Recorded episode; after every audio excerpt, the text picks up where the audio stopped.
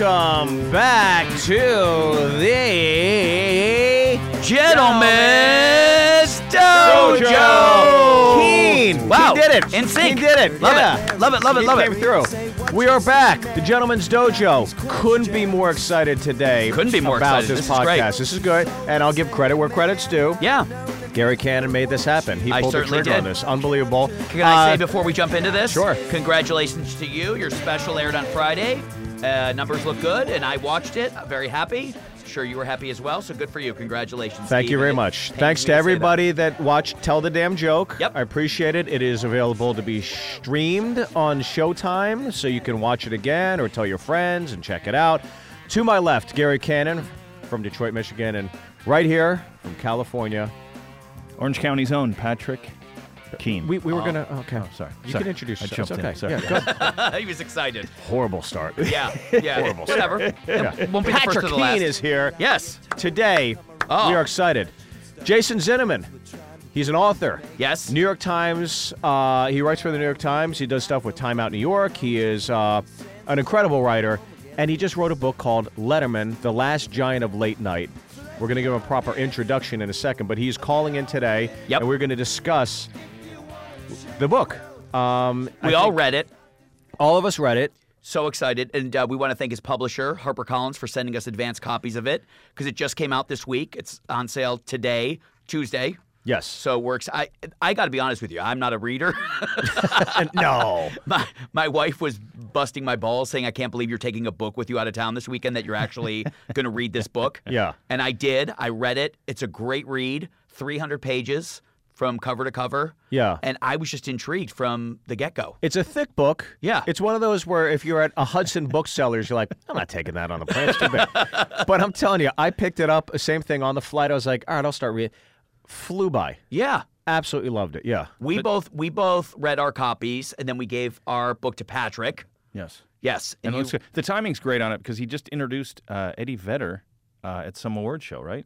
Didn't didn't Dave Letterman at introduce the uh, Rock and Roll Hall of Rock and Fame, Hall yeah. of for Fame? Pearl Oh. He just did it with his beard and everything. I guess so, Aaron's uh, part of the podcast now.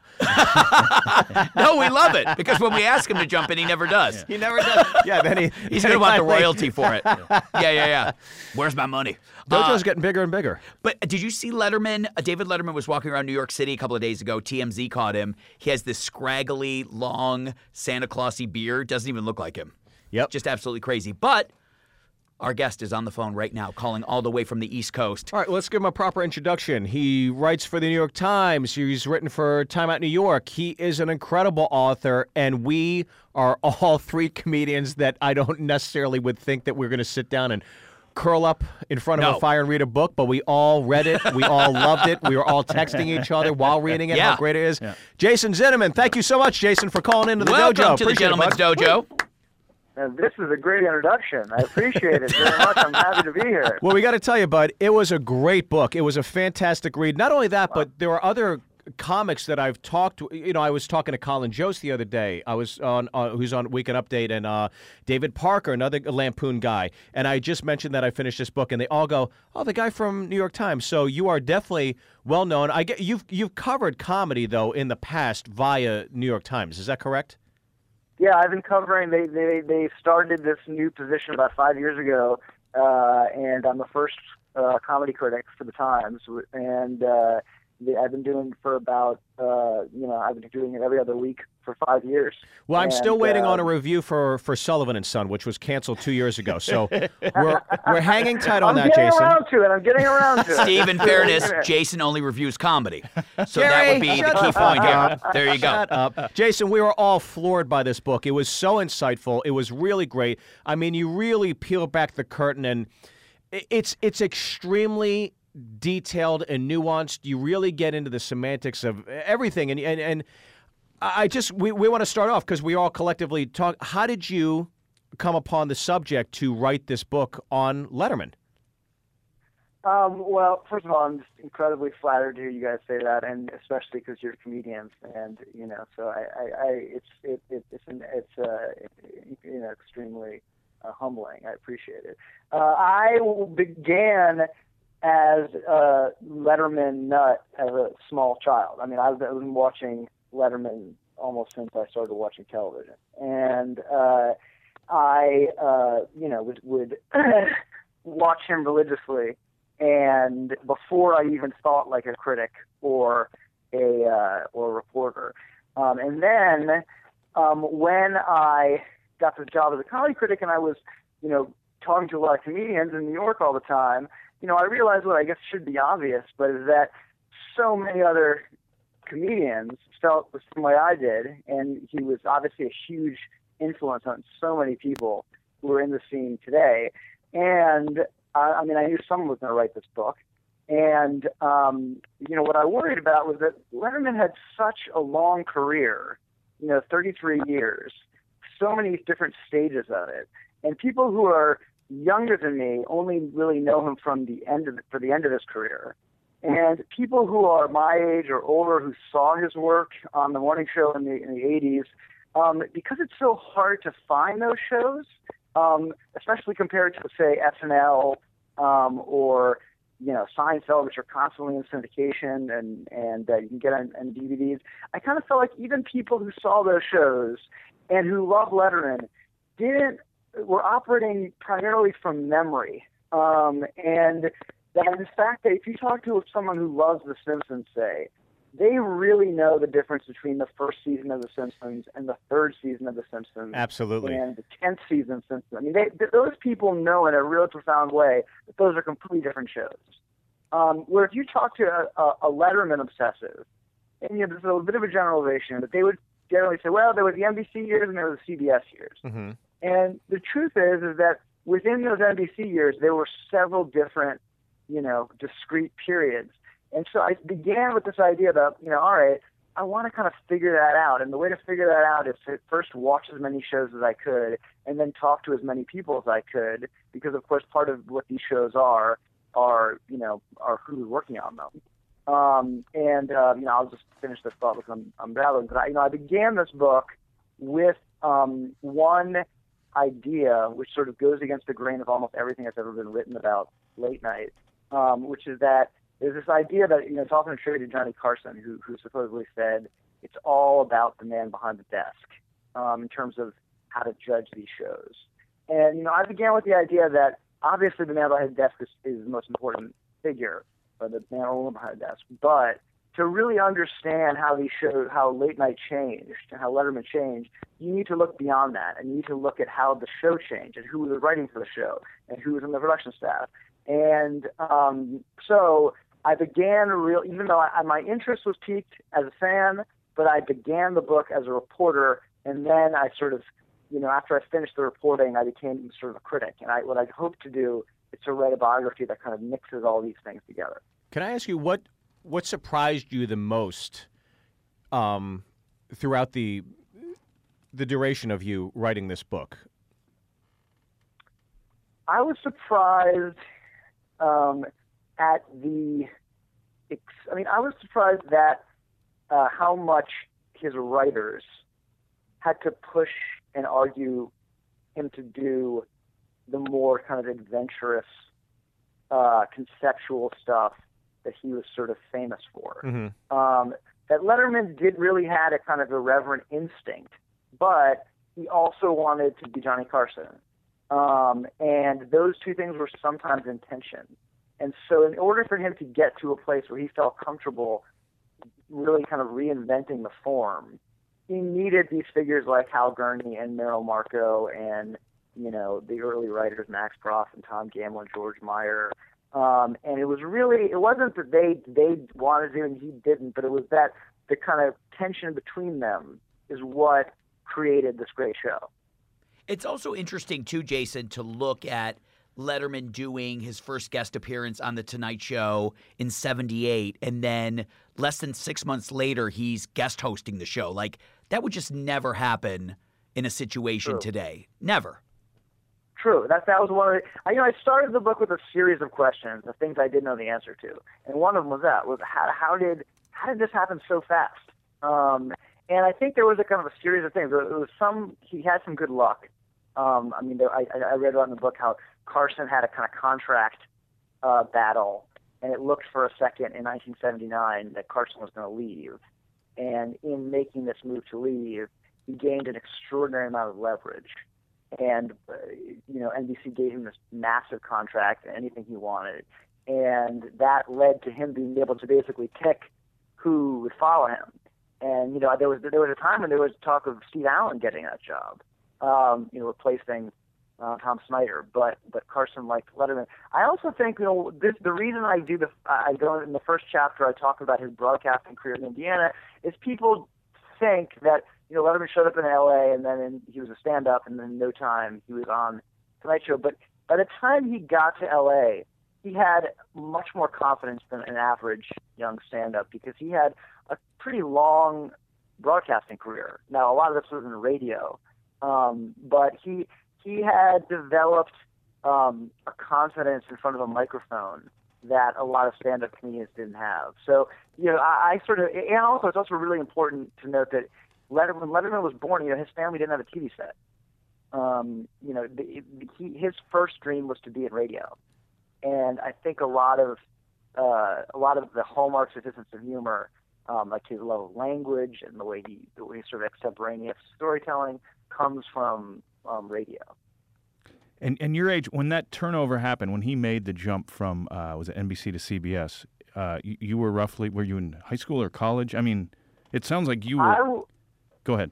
No, go, oh, no, yeah, yeah, I was in, in between. In fact, it was the the summer before I went to college is when he started CBS, and I and I went. The my my, my college started like two weeks after all my friends did, and a friend of mine who both went to the same school went to went to New York in the second week of the CBS show, and um, you're like was, the, I mean, you're I like mean, the perfect age where that transition like that's the ideal Yeah. age for knowing both Lettermans kind of. You know, the thing is, I really was the ideal age, and it was kind of uh, you know, some like a lot of most of most of my friends were kind of snobby about music, like they, you know, a certain kind of if you didn't like this band and you you sucked. If you did like this band, would sucked. I didn't really have that about music. Um, yeah, I was like that with the late night war. You know, the uh, the uh, I mean, I, I, in, in the way that like a teenage kid is. You know, the kid is kind of snobby about that. It, it, it meant I had a lot invested back then with Letterman, as a lot of people did. I mean, there is a. I mean, I know you, there is a. Um, you know, in the way that like Chappelle, when Chappelle left Comedy Central, he became a kind of cult celeb. Or when Conan, um, uh, you know, w- left NBC, became a cult celeb. Letterman, you know, was like that as well. And um, there was a sense of like this was unfair, you know, the way that kind of a young person gets. This is unfair that Letterman didn't get a Tonight Show, and this is unjust. You know, I'm not thinking of it like in any kind of realistic showbiz way. I'm looking at it from the point of view of a young fan. I, I remember going to New York and feeling like not only did I want to see him, but I felt like this was like a good thing to do to show my support. And Jason, did you have access to him for this book, or is everything that you've obtained for the book through just different kinds of sources? I have, you know, when I when I sold the book and when I started the book, I had no idea if I was going to talk to him, and I even sort of had this idea that, that the book would be fine if I didn't, uh, if I if I never interviewed him. Um, so because of that, I really reported extensively around him, um, and you know, went to Indiana, went to Los Angeles, um, talked to as many writers as I possibly could. Um, and then he never said no. I, you know, of course, approached him early. He never said no. And and more importantly, when I asked to interview people who connected to the show, they would ask him, and he never told them not to talk to me. Um, but he never said yes either. So it wasn't until about nine months after he left the show that he agreed to the interview. And I mean, it was almost like I just I had kind of him surrounded. You know, I talked to everybody around him and it ended up working perfectly because by the time I did talk to him, I wasn't on a fishing expedition. Um, and well, and, I think I think he was actually, you know, had fun talking to me because it was kind of like this is your life. You know, I talked to all these people, you know, people from his childhood. He hadn't talked, he hadn't heard from in a while, so he was asking about them. And um, so, you know, I, I ended up talking to him late in the process, and then did a, a lot of rewriting. And and how long do you meet with him? Is it a one meeting kind of thing? And and is that kind of weird to finally meet this guy and he's sitting right in front of you who's one of your heroes that you've been watching since you were a little kid? Well, uh, the first part, um, they originally said it was going to be an hour, so I was incredibly stressed because I had a lot to get accomplished in one hour. And where do you guys And, meet, by uh, the way? Where do you where do you meet him at? I met him at a restaurant on 55th Street um, in Manhattan, and it was we met early, so there was no one there. But the interview actually ended up going four hours. Wow. And by the time it, it was the, the towards the end of it, the lunch crowd was coming in, and it is it is pretty striking to have. I mean, I've interviewed a lot of famous people in my career, but Letterman is both extremely famous, but also, you know, remote. He, he's not like someone you see in New York all the time. So there's like a, there's like a hurricane around him when he's when he's in a restaurant, um, which which was a challenge to sort of uh, to block out. But to answer your second part of your question, you know, while I was a and am a huge fan, um, you know, I sort of feel like once I started in the process, I kind of turned my fan part of my brain off, and then it's a job. Um, and then I try to approach the subject as a reporter. Um, and um, and I've been doing this long enough that um, you know I you know that I that I kind of that that just automatically clicks in. So it's uh, and you know there, there's a downside. That, that's good. to You can do that, Jason. Because I'm 44. I can't do that. If I'd be like, uh, yeah, I'd be like, you know, the Chris Farley sketch in SNL. Yeah. Like, you're really cool. That other thing was cool too. You know. So hats off to you for being a professional. Totally. I mean, after right afterwards, I, I felt like that. Right afterwards, I was like, "Oh my god, I can't believe." Uh, uh, Did you get a and, picture with uh, him, Jason? Did you Yeah, yeah, ask yeah. to get a picture with him? No, I definitely did not take a picture. With him. Whoa! I would have asked for a selfie and then left. That was professional. Or do you want a selfie, Mr. Letterman? Right. I Right. Not, I did not for a picture, and also I knew I knew go. I, I planned also going in. I, I guessed this correctly that you know, he, like a lot of comedians, when you when you sit down, they're very serious. Uh, I mean, he was funny at times, but he didn't. You know, he's a very sober.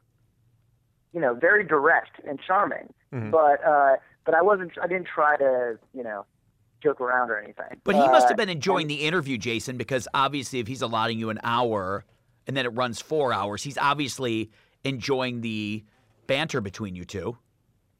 He was. There's no. I mean, it's. I, I. And I think the reason it wasn't. so- Some of it was, like I said, there was kind of this is your life quality to it. Another thing, which he even said, you know, I mean, as as in, it was a little hard for me to wrap my mind around this, but he said, you know, look, every day for like an hour, I'm, I've been the center of attention, and I'm going into the stage, and it's an adrenaline rush, and you get.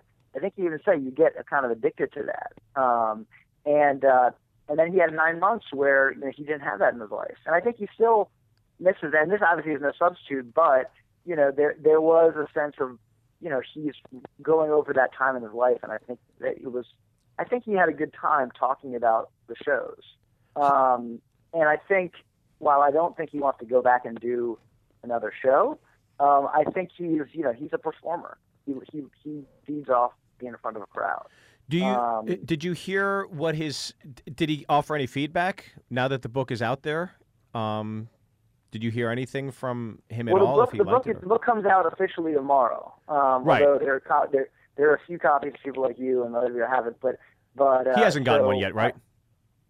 Like I'm, I'm assuming you, you would give one to Gary and I, but you're gonna hold off. You, you, Dave can go buy one. He can go buy his own. He can afford it. yeah. he can afford exactly, exactly. He can afford. He, he, I, I don't. I, I've, I've heard nothing. I, you know, I, I've been in touch with a lot of people close to him, and uh, I guess a few weeks ago, I heard that he had not read it. Um, and uh, so, you know, Well, it, it, everybody in the book was extremely forthcoming. I mean, nobody, you know, for every compliment you'd get, you- you'd get something where somebody would peel back the curtain and really let let you into the world. And maybe some folks would consider some unflattering things, which I kind of enjoyed reading about because you know, here's this guy that, you know, he, he seems somewhat jovial on on on behind that desk every night, but there was definitely this other side to Letterman that, you know, even as a comedian, I had heard throughout the years from other comics that have done the show that, no, maybe he's not Jay Leno. He's not going to come to the green room beforehand and shake your hand and be pals with you and and get to talk to you. So it was nice to kind of peel back the curtain and really understand not only why those things not only that those things occurred but why those things occurred i didn't know that he had like back issues or that he was somewhat in pain, and that A would make sense why you didn't want to. Yeah, Sure. Why I didn't want necessarily to, for somebody to come up and smack him on the back or whatever. Like, great job, whatever. I I, I thought there were so many things in the book that really got into it. You you did feel like you were backstage. You really did feel like you were a part of those tapings and understand it. But the fascinating thing I loved about the book was how much like like Merrill and all the writers really had an influence because it's so easy to see the guy on the screen and go, "Oh, he's pulling all the strings," but how much of a team effort goes into getting those shows going and how much of it is led by those young writers from like the Lampoon or Merrill. But then once that writer strike happened, it seemed like he was more partitioned from the writing staff and Yep. I, I, I don't know that that to me was kind of depressing. I it, it kind of broke my heart that he would just kind of like have these conduits to have the information relayed to him. That, that was that was, that to me was the most kind of surprising aspect of the whole book. Yeah, I mean, it was uh, it, it- a late night show is is you know every late night show is different, and how it or how it functions is different, and the process of it is different. And um, you know, it, with Letterman, you know, you've got this guy at the center, which it all filters through. Um, and then, you know, as you say, after a certain point, he became, um, you know, more remote from the process. And then um, it, it it did change the show. I mean, part of that is also part of it is just is stardom. You know, I mean, it's a it's a he he has a huge amount of, of stardom, um, and it, I think uh, he's ultimately a shy, self-critical guy who's not comfortable, you know, talking to celebrities, which is a weird collection of traits to have in talk shows. Um, but uh, so, you know, I think he got more removed from the staff. I actually think, though, I mean, what's interesting is that after the strike, or during, sorry, during the strike, and, and this is 1988, the show sh- kind of pivots. And, you know, my argument is the early years, Letterman actually seems like a more normal guy, a more like kind of ordinary Midwestern guy than he really is, and he's much more eccentric. Um, and the show itself is kind of crazier. There's like all these stunts, and there's the Velcro wall, and the 360 degree show, and there, um, and Larry Bud, and all the sh- there's, there's sort of like what seemed like a normal guy surrounded by a crazy show. Then, starting towards the end of the decade, it flips. That the show kind of settles down in the sense that the things that are strange about it have become kind of conventions. And generally speaking, he, um, you know, especially as it gets closer to the end of the run, it, it, it becomes more. There's more talk. There's less uh, ambitious uh, theme shows, but the the the subject of the show becomes Letterman's fascinating and difficult personality. And you know, these talk shows are essentially a combination of comedy and personality. And Letterman had an incredibly compelling personality. And in his own strange, ironic way, over many, many years of night by night watching this guy, I mean, I would argue he revealed who he was. I mean, Yeah. you had to watch close. Um, but he was he he wasn't hiding. You're right. He, he it's striking when you talk to people about how much he was obsessed about health, including himself. Now, I mean, he doesn't. He's not. Uh, these are all things that he confirmed. He's he's a very. Uh, this is something, and it probably dates back to his father, who had a lot of health, health issues, um, and his self-critical streak is intense, um, and I think had it, ricochet, you know, sort of echoed around the building. Um, but he didn't hide this from. I mean, I think he wouldn't come out and make that the centerpiece, but it kind of got filtered through a lot of his monologues and he his his obsessions and his compulsions. Um, I think you know it's interesting. Now you see podcasts where comedians talk about their neuroses or their or they talk about they're they're more like willing to talk about their dark and light sides. But back then, you didn't have podcasts. You didn't have you know comedians uh, would would reveal themselves sometimes like in a Pryor special when he talked about lighting himself on fire or something. But Letterman was doing it every single night, um, and I think that was kind of a fascinating period too. Um, and I think he did some you know remarkable work. Um, and, and, and he, he was doing work that essentially does what all great artists do, which is you know, use whatever form that you happen to have, whether you're a painter, an actor, or a novelist, or um, in his case, a late night talk show host to Yeah. reveal who you are. It, it was interesting too, Jason, and we were talking about this before you joined us. What was great about it is there are certain elements that you mention about him doing the show of certain bits that he would complain about afterwards that he wasn't happy with, that he didn't think went well, and they would go well. And it's great to pull those bits up on YouTube and just see if you can kind of notice the anger that's kind of flushing through his head during the bit. I mean, there was that one great moment where I guess there was that big doorknob and it just kept appearing everywhere. And Merrill put it in the elevator and the elevator door opened and he was just got really angry about that. The Taco Bell Yeah. drive through. It's great to go back and look at those clips and just see if you can notice how angry he was in the moment, but yet was able to sell it because he's a performer. completely. And you can kind of see, like, you know, some of that sarcasm that he has, he's it for. Some of it's got a, there's degrees of it. Some of it has a harder edge than others, and it's fascinating. Some of the way he, you see that when he treats guests. I mean, one thing I learned going over the press in the 80s is I didn't realize how much of the press in the 1980s about David Letterman um, was about how mean he was to guests. Um, which, you know, as a viewer, I kind of loved his interview. I thought it was really you never knew what he was going to do, and it was often dramatic. And, and but there was people in Hollywood were really scared of Letterman, and they, um, you know, there was a kind of there, he, you know, every other talk show before David Letterman had this sort of, you know, very chummy atmosphere between uh, show business and the host. We're back to it now. It seems like I don't think any host calls their guests out like a Letterman or an old Stern. Yeah.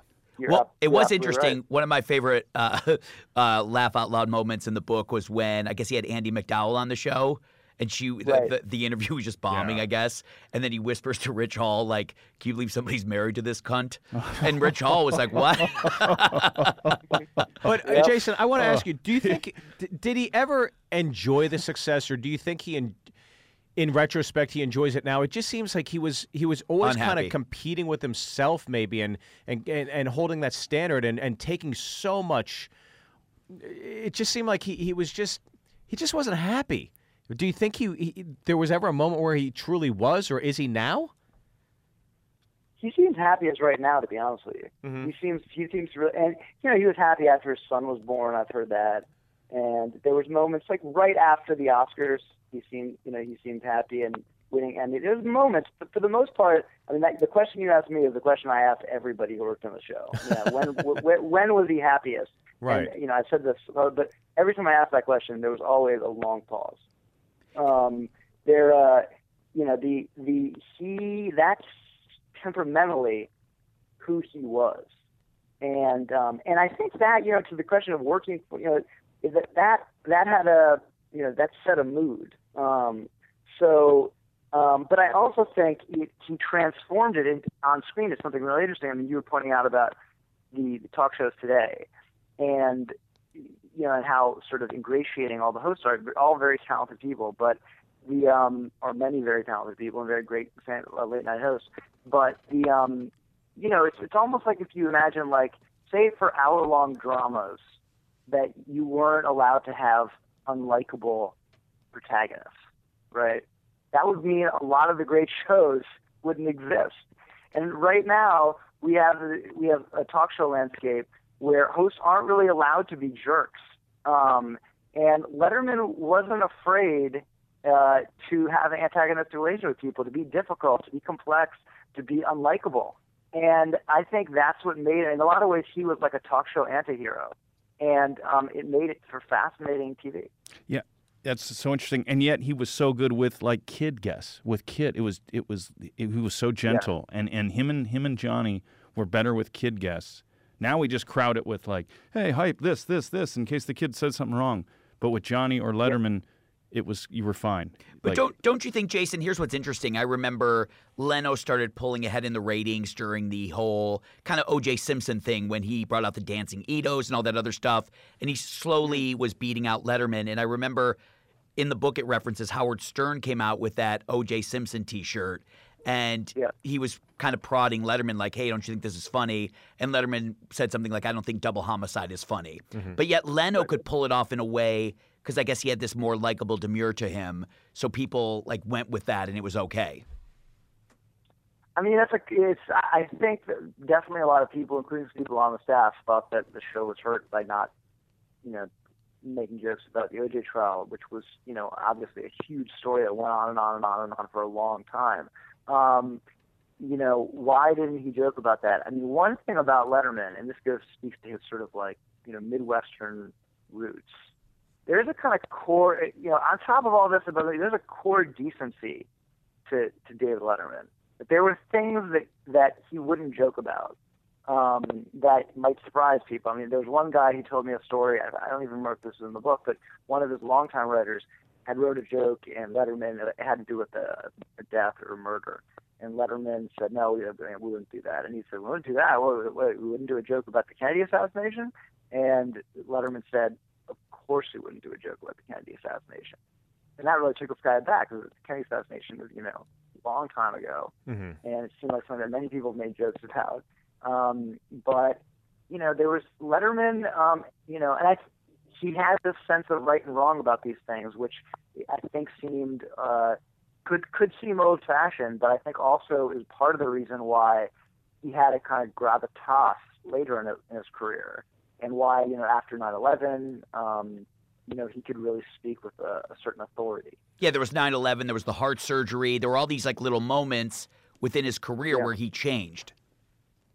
Yes, yes. I think his later career. I mean, what was interesting about the big moments of his later career, and you know, there's some exceptions, but the big moments are when this guy who is fairly guarded and ironic and detached, or known for being all those things, is willing to be emotional, and, that's sort of shocking. You don't expect Letterman to to be emotional, uh, and so when he is after the heart surgery, or his son's born, or 9/11, um, I think it has a greater impact. People believe it. It is it, because it's yeah. interesting because I work over at the Conan show right now, and it's interesting because Yeah. I just know how that show functions, where it's this open door policy. People come in, come out. It's just this open house, and yet you read with Letterman, like towards the end, he was distant with everybody. I mean, you didn't see him until Showtime. In fact, there was a moment where I guess him and Barbara Gaines weren't speaking for three years, and he had known her for a long time. So it's kind of interesting to see a dynamic with this guy who's putting a show on, literally looking at the jokes 15 minutes before the show's about to hit the air. I mean, that that was stunning to me. That was stunning, but it, but but it made sense. I mean, it it uh, it's it and, and that was that that started to change after the heart attack. The heart attack, he stopped going to rehearsal after the heart attack, and that was a. I mean, that's one of these things where, where the process of the show changed. You know that they had a that one of the head writers stood in for him, and if and if so, the question is, and you you you work at Conan, you understand this better than than than most. If you only um, show him this co- written comedy material soon before the, the, the air, and he could say no to things.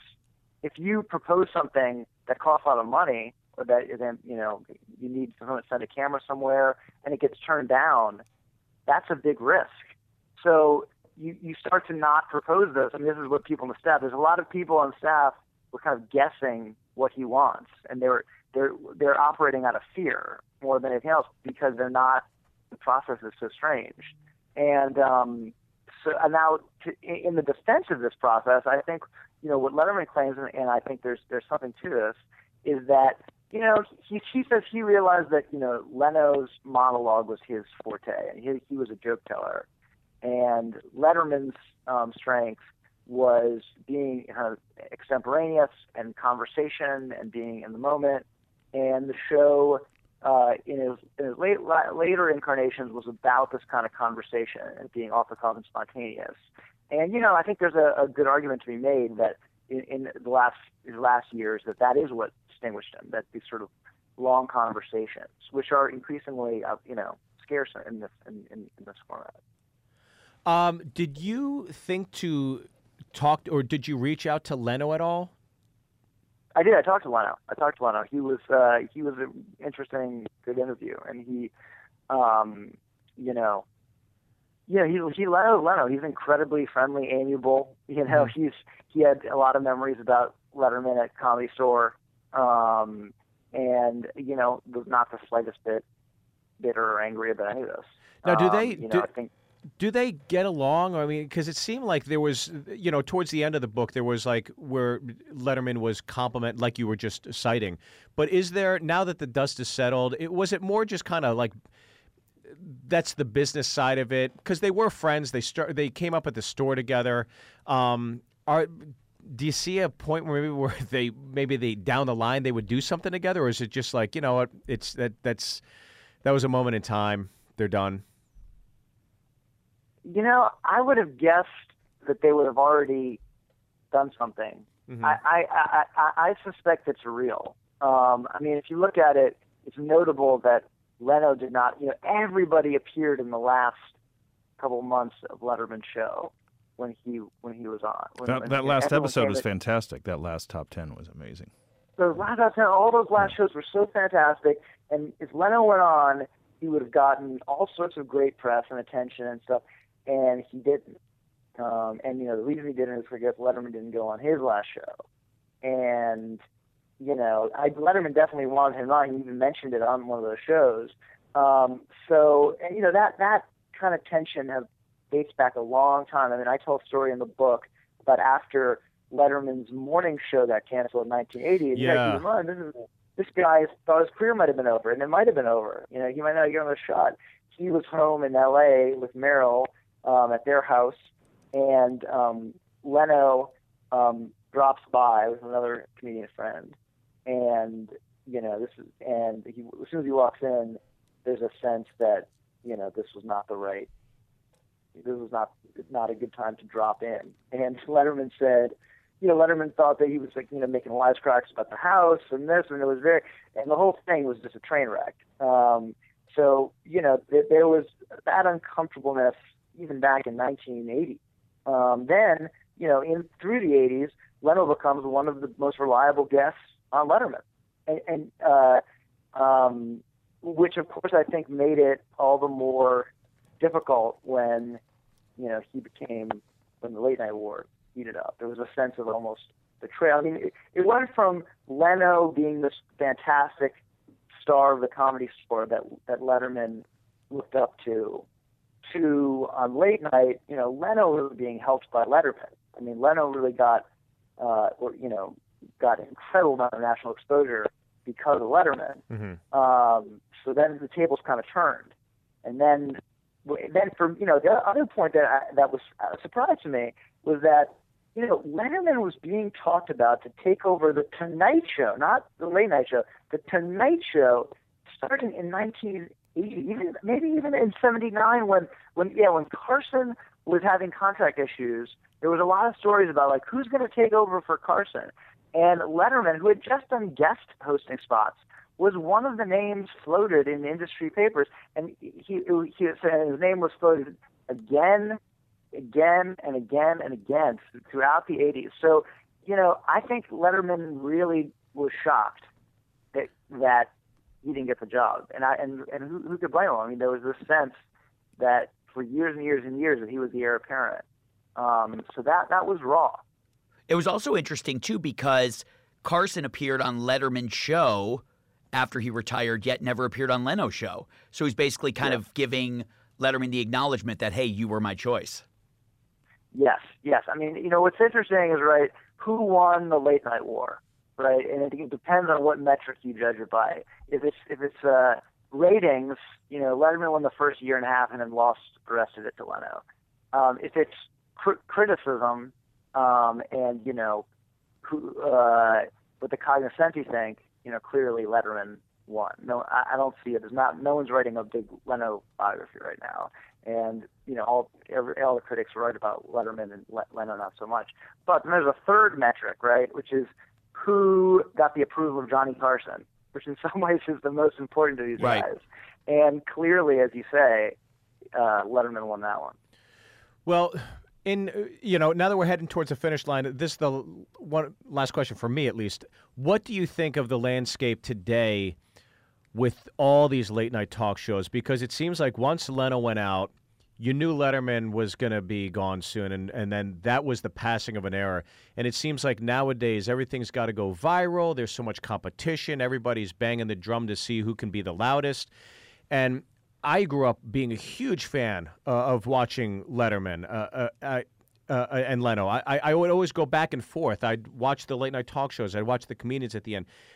I mean, maybe it's just my age, but I just don't watch them anymore because I don't enjoy them. It just seems like they're not as enjoyable as they used to be. I think that the mm-hmm. hosts used to Letterman and Leno, there was a comfortability factor behind the desk. They nothing would sway them. Whereas nowadays, it just seems like there's almost a desperation. What What is your take on the current late night talk show um, environment? I mean, I think it's like the rest of the culture in that it's fragmented. Um, you know, the, the, the campfires have has broken up into little smaller fires, and I think the um, there's um, there's some. I think there's. I think there's actually a, a lot of good work being done. I think there's a lot of talent. I mean, I think Conan is great. I think Colbert does great work. I think you see, you know, then again in this fragmentation, you see these niches. Like you see, like the more political, you know, if you like Samantha Bee or John Oliver, they're both doing good work. I think, but I think there's more good talk shows, but there's fewer great shows. Mm-hmm. Um, and I think that again has to do with you know what you said about you know these are shows that are not like hour long shows anymore. They're they're collections of parts that are trying to go viral. And um you know carpool carpool karaoke is you know a bigger deal than the James Corden show. Uh and you know so what impact does that have in these shows that they're they're really you know, kind of eight minute long segments that are carrying these hour long segments, I think it makes them less, just speaking broadly, it makes them often less cohesive um, and, and perhaps maybe less ambitious. Yeah, because because um, Letterman, like like you cite in the book, he almost reinvented the late night talk show by deconstructing what a late night talk show is or was at the time. They just yep. broke all the rules, and it seems yep. like there's so many now. You're almost kind of waiting for somebody to do that again. Do you have you have you seen anybody bend the rules as much as those those guys and gals did on those first few years of Letterman? I mean, I, there's some people who are doing some some some really irreverent. I mean, like the Eric Andre show is crazy. Oh, yeah. Mm-hmm. Um, and you know, I see stuff that he does, and I'm like, this this reminds me of how it felt. Maybe to a young person, that's how it felt. But but watching late night um, but I think the problem is, is those rules have been destroyed so many times that yeah. it's no longer that radical to de- mock the talk show. You know, Letterman, and perhaps people seeing it now will, will will not grasp how radical it was out of context. I mean, they, they, there really weren't these kind of meta, you know, talk shows commenting on itself. When I mean, there was Fernwood Tonight in the '70s, um, but that that and but you know, after Larry Sanders and after you know, uh, between two ferns and and Scott Aukerman show and Eric. There's so many deconstructions of the talk show that I think that the next radical thing will need to be something different. I don't know what it is. Yeah, and James um, Corden has admitted obviously that people aren't staying up till 12:30 to watch his show. So what they're perfecting is doing these bits that people are going to download, and that's why that carpool karaoke does so well for them. It, because people aren't watching it traditionally like they did with Letterman and Leno. And and I will say what's interesting and what Steve was kind of getting at too. You watch talk shows now. It's so different than it was years ago when we used to watch it. I mean, listen, maybe Carson was a Democrat or a Republican, but you never knew because he came out right. and poked fun at both sides. Leno did the same thing. Nowadays, right. it's all political bashing. It's all this. It's all that. And and for us, I think I speak for uh, Steve and Patrick. It it does get old. It's not funny anymore, is what it used to yeah. be. And I think that's what happened a little bit with Letterman towards the end. He kind of became grumpy, became grumpy against the establishment, and it wasn't he wasn't the same fun, unique guy that he was ten years beforehand. Yeah, I think that's, uh, and I think it's, I, but I think that's that's a function of how their people are catering to their niches, mm-hmm. um, which you see happening in the media, you see happening in television. It's you know that's that's sort of the culture we live in now. Um, and I think you know I think there's one other point which is interesting is that like even what we what we call this genre late night, right?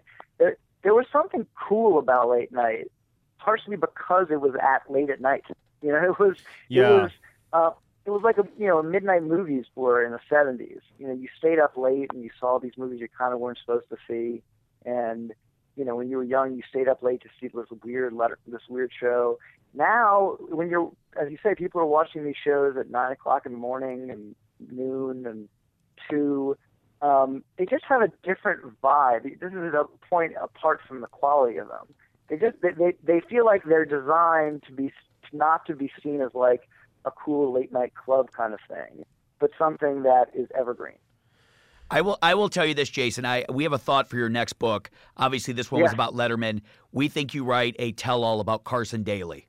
You missed that whole. you missed that whole entry into the late night. There was not one mention of Carson Daly in your book, and I think that he needs to be next. It's funny you mentioned that because not a couple hours ago, just a few hours ago, I got followed on Twitter by Carson Daly. There you Carson go. Daly's He knows the book's Twitter coming out. I, I said to myself, that guy's still on television. Yeah, I worked on that show years ago. It was the best show I ever worked on. It was great. Well, Gary always says Carson was the greatest of all time. Yes. And he means Daly. Yes. and, and by the way, here's here's what we all loved about the book, and I, I'm speaking for me personally. I haven't read a book since high school, and this was you forget about how many great moments there were with with with the Meg girl from across the street. I forgot Yeah. all about her. Oh, yeah, the, the Stephanie Birkitt thing, like like the the Yep. intern. Like there were so many moments where as you're reading, they pop up. I'm like, holy shit, I totally remembered that. But And- is it you read a book too and you go to YouTube. You know, when you when could Letterman admitted about his Yes. adulterous affair, I put the book down, bookmarked it, went over to my computer, Yeah. watched the clip, the ten minute clip, and then went back to reading it. It was great to Put your like pants up. Put, put my pants up, yeah. but Jason, it was a great walk Oh, down my God, memory yes. lane. It was an incredible book. I mean, anybody who's a comedy fan should go out and read this. Everybody's a Letterman fan. You're gonna love this book. It was absolutely amazing, and it was it was great to see. Uh, much like Carson, what a complicated guy. What an absolutely complicated guy, but what a talent. Yep. Completely. Completely.